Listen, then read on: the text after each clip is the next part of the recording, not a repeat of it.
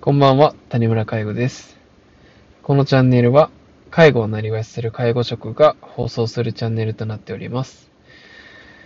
えー本日ですね、あのー管理者、各事業所の、介護事業所の管理者が40名以上集まる管理者会議っていうのに参加しててんですけど、まあそこのね、会議、会議に参加してて、すごく思うことがありました。で、今回はその、あの、すごく思うことがあって、その内容をテーマにちょっとお話していきたいなと思うんですけど、だから、まあ今回のテーマは、えー、発信しちゃいけない話っていうテーマでお話ししていきたいと思います。えー会議においてですね、あの、発信すべき内容と発信すべきではない内容っていうのがあると思います。で、皆様、会議の中で何か伝えたいとか、何かを発言するときに、まあ、発信するときですね、何かを、えっ、と、伝え、まあ、議題に乗って、議題の中で議論するんじゃなくて、発信ですね。自分から、えーお伝えしたいことがありますとかって言って、何かを発信する、えーっていう機会は、まあ、人生の中で一度ぐらいはあるんじゃないかなとは思います。あの、会議の中で発信するときだったり、まあ、もしかしたらそれは、なんでしょう。みんなの結婚式の話かもしれないし、まあ、そういった機会っていうのは、少なからず、まあ、人生の中で一回ぐらいは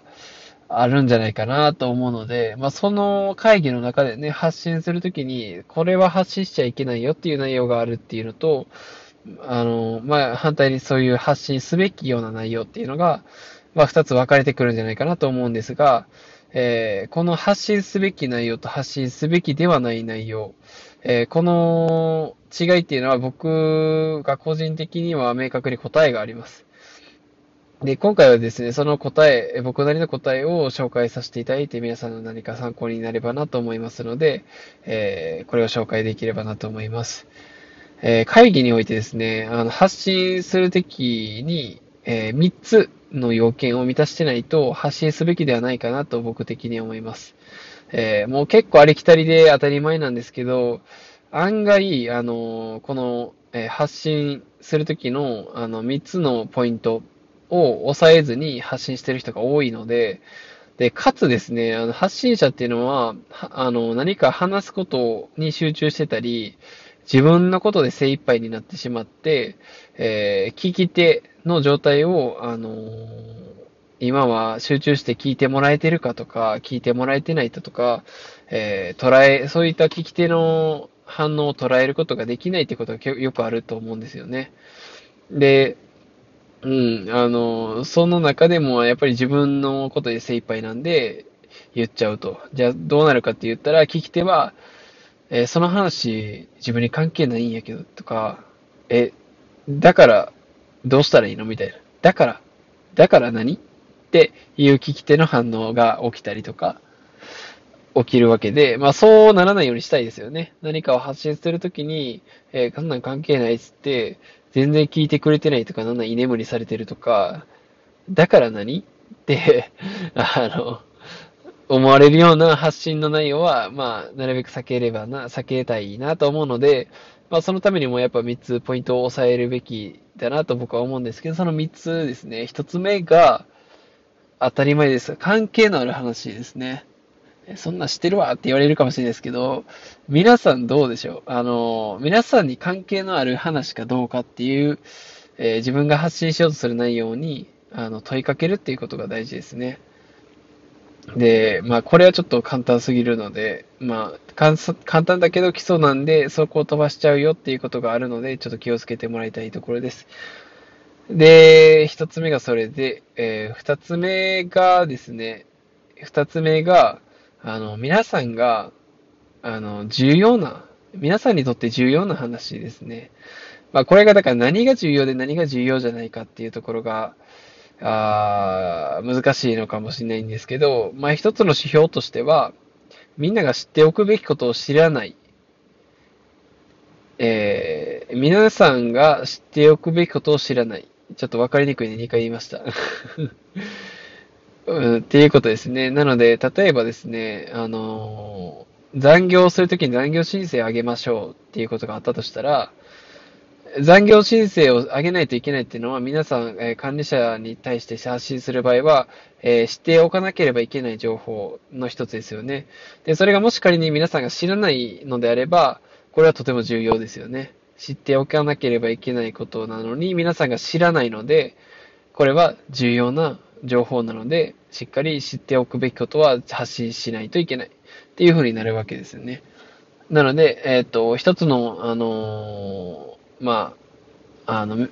ですかね、発信で発信するときのポイントの一つ目が、みんなに関係性のあること。で、二つ目が、重要であることって言いましたが、その重要であることの指標としては、えー、皆さんが知っておくべきことなのに知らないことっていうのが一つの指標かなと思います。えー、最後にですね、三つ目が、え、メッセージ性があることですね。この三つ目が一番重要かもしれません。あの、そのメッセージ、発信をすることでどんなことをしてもらいたいのかっていうメッセージだったり、この情報を伝えることで、どんなことを意識してもらいたいのかっていうことだったりします。例えば虐待しちゃいけませんよっていう発信をするとしたら、まあこれは、あの、皆さんが、えー、知っていることではあるんですけど、えー、知っておって、知っておくべきことなのに、えー、知っておくべきことで知らないわけじゃなくて、皆さん十分に虐待しちゃいけないっていうことは、知っています。なので、この3つ目の、えー、ポイントは満たすけども、2つ目のポイントを満たさない。重要度は低いんじゃないかってさっきのところで話になるかもしれないですけど、あのー、あくまでも重要の指標の一つではあるので、え、でも虐待をしちゃいけないっていうのは重要度で言えば高いじゃないですか。まあ、だから重要の指標っていうのはさっき申し上げた知っておくべきことを知って知らないっていうことももちろん重要な指標の一つなんですけども、あの、まあ、それ一つじゃないと思うので、まあ、そこは、あの、自分なりの重要っていう感度は高めてもらえたらなと思うんですが、話を戻します。えー、三つ目のメッセージ性っていう話ですが、えー、虐待をしちゃいけないっていうメッセージ性を込めて言うとしたら、それを何度も何度も、あの、話をして、そこに感情を乗っけて、本当にダメなんですっていうことを、感情を込めるっていうことが、僕の言葉で表現するとメッセージ性を込めるなんですね。で、そのメッセージ性を込めるのをもう一つ紐解くと、相手に意識づけをするっていうことが、えー、メッセージ性を込めるっていう、えー、意味として僕は表現させてもらっています。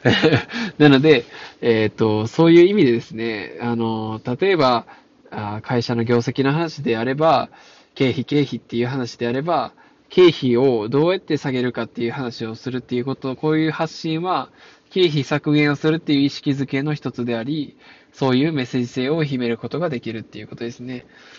まあ、他にもねぎらいっていう部分であれば、皆さん本当にありがとうございますっていうような発信をするのであれば、あの、これは、あの、皆さんに関係のあることで、えー、ねぎらうってことはとても、あの、従業員に感謝を伝えることは大事なことなので、重要っていう二つ目のポイントを満たし、そして最後三つ目の、えー、メッセージ性っていうところでは、あの、感謝してるよって、当たり前とは思ってないよっていうメッセージ性を相手に伝えることで、えー、みんなのモチベーションを上げるっていうような、あのまあ、目的があったりするっていう、えー、ことで、まあ、そういう意味でですね、発信をするときに、あの、一つ目が、その関係性のあること、二つ目が、重要であること、三つ目がメッセージ性があること、この三つを抑えて発信することで、だから何？聞き手がそう思わないような、あの、内容にできるんじゃないかなと僕は思います。結構あの、ベターな言葉、あの、標準的な言葉を使っての説明だったんで、あの、受け取りにくいかもしれないんですけど、本当にこれできてない人マジで多いんで、本当にあの、とはいえ自分がそれができてないっていうことも認識しにくいことなので、ぜひともこの、あの、基礎的な部分ではあるんですが、発信、会議で発信をするときには、えー、一つ目は、あの、関係性のあること、みんなの関係のないことを発信すべきじゃないし、二つ目が重要であること。